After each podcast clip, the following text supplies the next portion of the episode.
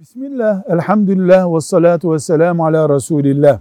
Sarık, yani erkeklerin başına sarılan sarık, Arap kıyafetidir deniyor. Bu doğru mudur? Doğrudur. Cahiliye döneminde Araplar bunu başlarına sarıyorlardı. Resulullah sallallahu aleyhi ve sellem o toplumun başındaydı. Peygamber olarak onu Allah gönderdikten sonra o sarık sarmaya devam etti. Dolayısıyla sarık Araplarda vardı. Peygamber sallallahu aleyhi ve sellem onu başına mübarek başına sararak İslam'a mal etti. Araplar evleniyorlardı. E Peygamber Efendimiz sallallahu aleyhi ve sellem de evlendi. Biz peygamberin evliliğini aleyhisselam sünnetten bir parça görüyoruz.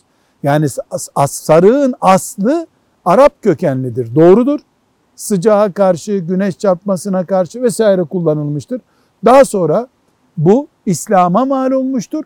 Peygamber Efendimiz sallallahu aleyhi ve sellem ve ashab-ı kiram sebebiyle beyaz veya başka bir renk dolanarak, arkasından kuyruk bırakılarak hangi tipiyle olursa olsun İslam'ın kültürünün bir parçasıdır sarık.